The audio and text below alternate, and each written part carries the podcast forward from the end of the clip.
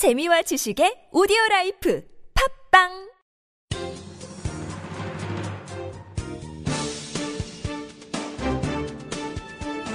일간 사설 4월 11일 토요일 동아일보 사설. 박 대통령 측에 돈 줬다는 성완종 폭로 진실 밝혀라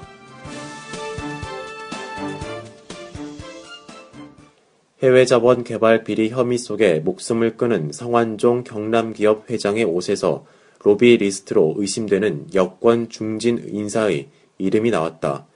김기춘 허태열 전 대통령 비서실장과 유정복 인천시장, 홍문종 새누리당 의원, 홍준표 경남도지사, 부산시장 등 6명의 이름과 금액이 적힌 메모지다. 이완구 국무총리와 이병기 대통령 비서실장의 이름도 적혀 있었으나 금액 표시는 없었다. 이에 앞서 성 회장은 경향신문과의 전화통화에서 김기춘, 허태열 씨에게 억대의 돈을 준 적이 있다고 폭로했다. 박근혜 정부의 부패와의 전쟁 선언으로 시작된 검찰의 해외 자원 개발 비리 수사가 예기치 못한 부메랑이 돼 정치권의 메가톤급 태풍을 예고하는 상황이다. 경향신문 보도와 통화 녹취록에 따르면 성 회장은 2006년 9월 당시 박근혜 한나라당 의원이 독일을 방문할 때 수용했던 김기춘 의원에게 10만 달러를 건넸다고 한다. 2007년 한나라당 대선 후보 경선 당시 박근혜 후보 캠프 직능 총괄 본부장이던 허태열 의원에게는 경선 자금으로 세네 차례에 걸쳐 7억 원을 줬다고 주장해 파문을 일으켰다. 성 전 회장은 영장 실질 심사 전날 기자회견을 열어 억울함을 주장하는가 하면 여권 인사들에게 구명 전화를 했다. 그는 지인들에게 내가 죽으면 혼자 죽을 것 같으냐는 말도 했다고 한다. 그가 김기춘, 허태열 씨를 콕 집어 돈을 줬다고 밝힌 것이나 핵심 친박계인 인사들의 이름을 적은 메모지를 간직하고 숨진 것은 도움이 절실할 때 도움을 받지 못한 데 대한 야속함과 항의의 표시일 것이다. 성 회장은 정치에 입문하기 전부터 여야를 가리지 않고 정치인들과 끈끈한 관계를 두루 유지한 정치형 기업인이었다. 불법 정치자금 제공과 행담도 개발 비리에 연루돼 기소됐다가 노무현 정부 때 두 번 특별 사면을 받은 적도 있다. 이 때문에 특별 사면에도 금품 로비가 작용했을 것이라는 추측이 나온다. 경찰은 시신 발견 당시 메모지를 찾아내고도 곧바로 공개하지 않았다. 성 회장의 폭로 보도가 없었다면 메모지 속의 리스트가 은폐됐을지도 모를 일이다. 성 회장은 세상에 없지만 악취가 진동하는 구체적 폭로가 나온 이상 그냥 넘어갈 수는 없다. 김기춘, 허태열 씨의 경우는 돈을 전달했다는 시기와 장소, 방법이 구체적인 데다 상식적으로 죽음을 앞둔 사람이 거짓말을 했다고 보기도 어렵다. 그러나 거명된 모든 사람이 돈을 받은 적이 없다고 굳고 부인해 현재로선 폭로가 진실이라고 단정할 수 없는 상태다. 돈의 성격을 정치 자금으로 본다면 2007년 12월 법 개정 이전의 정치자금법 위반 행위는 5년 공소시효가 끝났다. 김기춘, 허태열 씨의 경우 성 회장의 주장이 사실이라 해도 처벌할 수 없어 검찰이 수사에 나서기 쉽지 않다. 메모지에는 이름과 액수만 적혀 있을 뿐 구체성이 떨어진다. 하지만 그 중에는 아직 공소시효가 지나지 않아 수사가 가능한 것도 있을 것이다. 공소시효가 지났다 해도 김기춘, 허태열 씨가 자신들과 관련한 보도를 한 경향신문을 상대로 명예훼손으로 고소해 검찰이 수사할 수 있도록 길을 터줄 수는 있다. 김기춘 대통령 비서실장 재임 시 청와대는 유출된 청와대 문건을 보도한 세계일보를 상대로 소송을 냈다. 두 사람이 정말 떳떳하다면 소송을 통해 진실을 가림으로써 명예 회복을 위한 노력을 해야 할 것이다. 만일 성 회장의 폭로가 사실이라면 박 대통령은 대선 후보 경선을 치르는데 큰 역할을 했던 사람, 그리고 정권의 핵심 인사들이 검은 돈을 받은 것이 되기에 도덕성의 치명상을 입게 된다.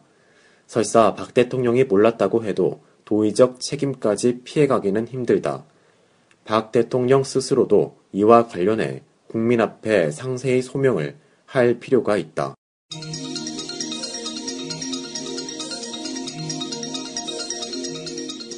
과거에 없이 강력해진 미일 동맹 한국 외교 기로에 섰다.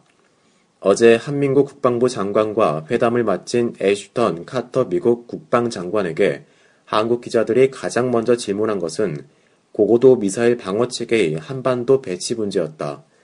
카터 장관은 사드는 아직 생산 중이어서 배치를 논의할 단계가 아니다라는 말로 민감한 문제를 피해갔다. 그는 미국이 일본 편에 서 있다는 한국의 불안을 의식한 듯 아시아 지역의 역사 문제가 얼마나 민감한 사안인지 알고 있다며 당사국 간 화해와 치유를 통해 해결할 수 있길 바란다고 말했다.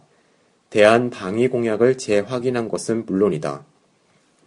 그러나 실제 방한 목적을 시사한 발언은 따로 있었다.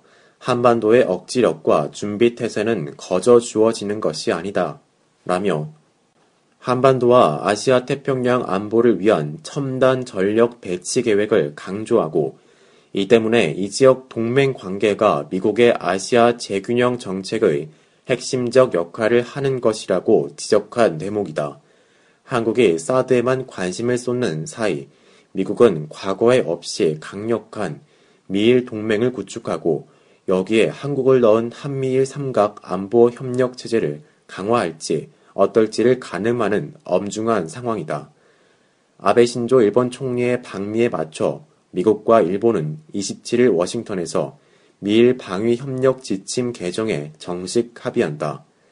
신형 대국 관계를 주장하는 중국이 공통의 경계 대상으로 방한 전 일본을 찾은 카터 장관은 가이드라인 개정이 아태 지역뿐 아니라 세계에 매우 큰 영향을 미칠 것이라고 했다. 다음 날인 28일 아베 버락 오바마 미국 대통령의 정상회담과 29일 미상 하원 합동 연설은 절정에 오른 미일 동맹을 과시하는 역사적 이벤트다. 일본 총리로서 처음 합동 연설 때에 선 아베가 과거사 문제에 대해 얼마나 진정성 있는 사과를 할 것인지는 한국과 중국의 관심사이지 미일 양국의 주요 어젠다가 결코 아닌 것이다. 한국이 안보 면에선 미국, 경제 면에선 중국을 중시하는 안미 경중을 고수하는 것도 쉽지 않을 듯하다. 카터 장관은 6일 아시아 재균형 정책의 새 국면 주제의 연설에서 미국 주도의 환태평양 경제 동반자 협정에 대해 TPP 통과는 내게 또 다른 항공모함처럼 중요하다고 말했다. 경제와 안보를 분리해서 동맹의 전략적 이해관계를 논할 수 없는 현실을 지적한 것이다. 중국 관영 환추시보는 어제 미국과 일본이 동맹을 강화하는 가운데 한국은 미일 노선에서 벗어나 균형을 잡으려고 진지하게 궁리하고 있으나 앞으로의 방향이 어떻게 될지는 말하기 어렵다며 한국을 위협했다. 한국은 외교 안보의 통합성을 잃은 단편적인 대미, 대중, 대일 외교의 틀을 뛰어넘어 동북아와 세계 정세를 꿰뚫어 보는 전략 외교 관점에서 한일 관계를 재검토할 필요가 있다. 윤병세 외교부 장관은 한미 동맹과 미일 동맹은 제로섬이 아니다 라고 했으나 한일 간 긴장이 커지면 한미 동맹의 전략적 가치를 상쇄할 수도 있는 현실이 됐다. 국가와 국익을 어떻게 지킬 것인지가 판단 기준이 될 수밖에 없다.